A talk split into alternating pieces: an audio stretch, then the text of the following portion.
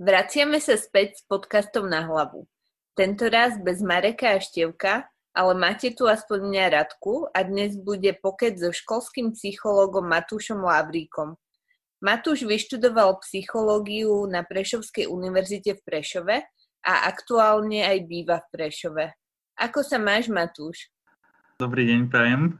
Mám sa momentálne dobre. Konečne po celom pracovnom dni som si v podstate sadol k počítaču a môžem spraviť tento podcast milý. Takže sa teším, som rád, spokojný. Počula som, že v pondelok sa vraciate späť do školy. Teší sa na to? Áno, a dostávam často túto otázku a ja hovorím, musím sa tešiť, pretože žiaci sú v podstate môj pracovný materiál, s ktorým pracujem. Čiže ja sa teším tomu, že prídu do školy a že ja budem môcť tiež chodiť do školy, opäť do práce, plnohodnotne. Dobre, no vráťme sa na začiatok. Ako si sa vlastne stal školským psychologom? Čo ťa motivovalo študovať psychológiu v prvom rade a potom ako si sa dostal k tejto špecializácii? Uh, no, o školskú psychológiu som ako všeobecne samostatne nevyštudoval, lebo som vyštudoval všeobecnú psychológiu ale nakoniec som skončil v odvetvi školskej psychológie. Čo ma k tomu tak motivovalo? Motivovalo, vždy ma fascinovala tá ľudská mysel, ako funguje. Čiže vždy som chcel spoznať, o aké procesy prebiehajú v ľudskej mysli a čo je vlastne skryté za nejakým tým jednotlivým správaním. A na druhej strane aj mi to pomohlo napríklad v poznaní samého seba. Uh-huh. A čo také zaujímavé si sa dozvedel o sebe? O, o, napríklad lepšie vnímať aj o, svoje emócie, pretože zistil som, že dosť to, ako dokážeme vnímať ostatných, závisí od toho, ako dokážeme vnímať sami seba. Čiže určite mi to pomohlo v tom, že naučil som sa vnímať samého seba a potom vnímať aj iných a teda dostať sa do tej pozície psychológa. Mm-hmm. A využívaš to aj v nejakých svojich vzťahoch eh, s okolím? Tieto poznatky? Hm, niektorí tak zo srandy povedia o moji kamaráti, že určite ma psychologicky hodnotíš, ale, ale nie, nie je to tak, pretože nejako sa viem tak od toho oddištancovať v podstate, že keď nie som v práci, tak som normálny o, obyčajný človek, čo nie je psychológ a nehodnotí vlastne ľudí ale ne, mám samozrejme také tie tendencie, že áno, všimnem si nejaký prejav správania, ale nejako to nepri, neprikladám tomu nejakú váhu, že by to nejako niečo znamenalo vlastne v týchto mojich vzťahoch mimo práce. Uh-huh. Ako sa pandémia odrazila na mentálnom zdraví študentov? Ako deti zvládajú pandémiu v porovnaní s dospelákmi? Oh, jednak táto situácia poznačila všetkých v tom zmysle, či už dospelých alebo deti, v tom, že bolo to niečo nové. Niečo, čo tu predtým nebolo, lebo nikdy sme nemali o, nejaké dištančné vzdelávanie, možnosť vyskúšať si to dištančné vzdelávanie.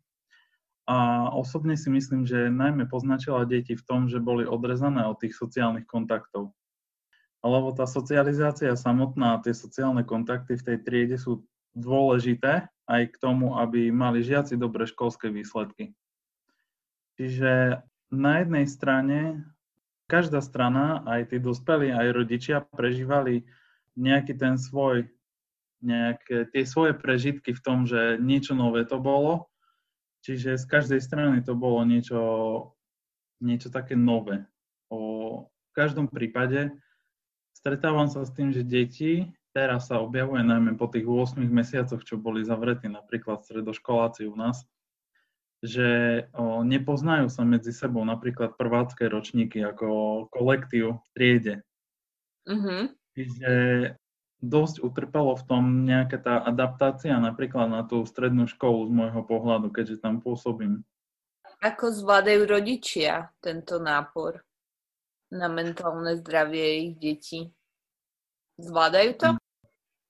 Objavujú sa problémy aj u rodičov samozrejme, pretože stáva sa, že nevedia, ako tomu dieťaťu vlastne pomôcť. najjednoduchší systém je vlastne to, že vykričia sa napríklad na učiteľa v škole a tým si myslia, že vlastne tomu dieťaťu pomôžu. Ale zvládať, ale to samozrejme závisí od tých jednotlivých rodičov, že ako to dokážu zvládať oni vlastne toto priebeh, ako si nastavia to dištančné vzdelávanie. Alebo sú rodičia, ktorí pôsobia napríklad v home office, uh-huh. plus majú doma aj ďalšie deti, ktoré sú na dištančnom vzdelávaní.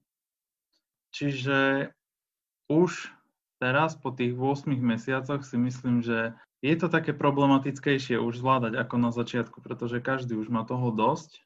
Všetci sa to snažia už posledných síl nejako zvládať, si myslím. Je to podľa teba tak ako s maskou v lietadle, že najprv sa rodičia musia vedieť, vedieť postarať sami o seba a až potom sa vedia postarať o svoje deti, že ak to zvládajú lepšie psychickí rodičia, tak sa to odrazí aj na tých deťoch? Presne toto som pri otázkach čítal a nad tým som presne rozmýšľal, že dieťa je vo veľa prípadoch odrazom toho rodiča. Čiže dieťa vníma to, ako, ako je naladený vlastne ten rodič. Uh-huh. Čiže presne tak, ako hovoríš, najskôr je potrebné, aby sa vedel sám o seba postarať ten rodič, pretože ak nie je on v psychickej pohode, tak potom nemôže poskytnúť tú oporu psychickú tomu dieťaťu. Čiže určite rodič by mal v prvom rade tiež myslieť aj na svoje psychické zdravie, aby vedel byť podporou pre to dieťa. A vedel by si dať nejaké typy a triky pre rodičov, ako sa dostať do tej psychickej pohody? V prvom rade by si mal rodič vedieť začleniť e, pracovné záležitosti, čiže oddeliť nejako tak to, čo on si potrebuje vytvoriť, čo je prioritné, čo nie je prioritné. Možno nejaký taký ten rozpis toho, alebo poučiť tiež dieťa k tomu, že keď je napríklad rodič na home office, tak e, dieťa by nemalo požadovať počas tohto home office niečo od toho svojho rodiča. Ak to nie je nevyhnutné, samozrejme. No a potom je to samozrejme o tom svojom vnútornom nastavení, o tom prežívaní, ako zvládnuť napríklad ten stres. Ja to hovorím no, v podstate každému, že akákoľvek takáto nová situácia je stresujúca. Čiže rodič by mal vedieť aj zvládnuť ten stres nejako, vyvážiť vlastne ten stres s, s tým odpočinkom. Čiže najlepšou metódou, ako hovorím, je 4 krát do dňa venovať aspoň 15 minút nejakým takým obľúbeným činnostiam, ktoré zredukujú ten stres, privedú nás do tej dobrej psychickej pohody a potom budeme vedieť byť oporou dieťaťa. Napríklad taký typ Ľudia často zabudajú na to, že majú 5 zmyslov. Uh-huh. A jednoduché riešenie je napríklad 15 minút stráviť ráno pri pití kávy. Spraviť si z toho nejakú takú rutinu, naštartovať sa do dňa. Privoňať k tej káve, že skutočne ako vonia, precítiť napríklad tú chuť tej kávy, pozrieť sa na tú farbu tej kávy a napríklad odizolovať nejaký hluk okolo seba, venovať sa len sebe tých 15 minút denne. To je také niečo ako mindfulness alebo niečo podobné, že? Uh-huh. Uh, to sa mi veľmi páči, ja mám kávu aj tu pri sebe, tak uh, keď si odpijem, im budeš rozprávať, tak na to budem myslieť. A páči sa mi, že 4 krát 15 minút, lebo štvorka je moje obľúbené číslo, neviem prečo, ale je. Takže to sa mi veľmi páčilo. Čo ty a pandémia? Ako si zvládol tých 8 mesiacov bez tvojich študentov? Mm, ja som mal konzultácie so študentami počas vlastne tejto pandemickej situácie, pretože niektoré situácie si vyžadovali fakt osobné stretnutia, mm-hmm. lebo nie všetko sa dá robiť online. Tiež, sme musel, tiež som musel prísť na to, ako s tými študentami pracovať cez počítač je to predsa len iné, keď eh, študent sedí oproti mne a vidím to, ako prežíva to, o čom rozpráva, a ako keď sedí za tým počítačom a má napríklad vypnutú kameru, lebo ju nemá. Uh-huh.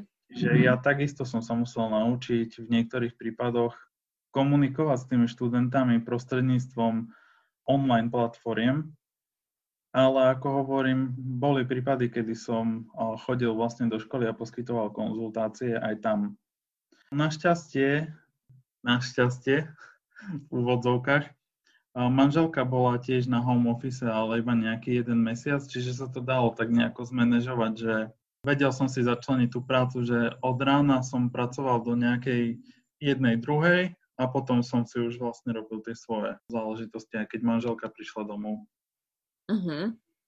Ako podľa teba zvládla psychológia alebo psychológovia, ako zvládli nápor nových klientov? Čo hovoria tvoji kolegovia?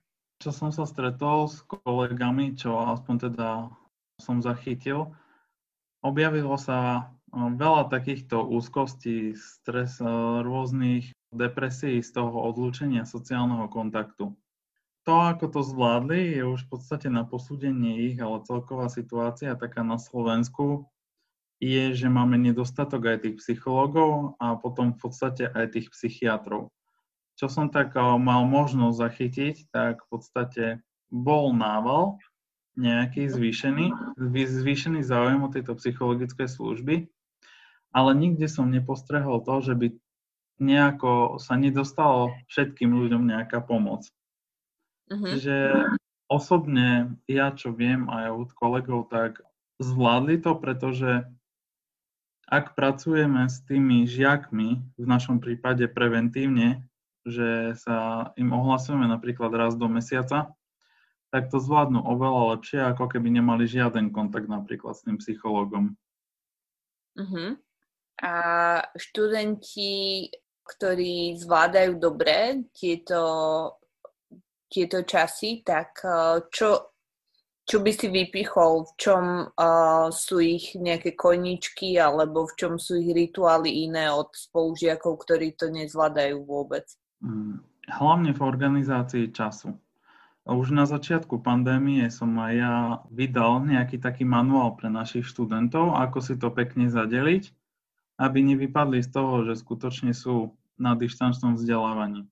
Uh-huh. Pretože nové návyky sa zvyknú vytvoriť už po o, troch mesiacoch, čiže žiaci prišli na to, že aké sú výhody napríklad toho, že sú doma a aké sú tiež nevýhody toho, že nie sú v sociálnom kontakte.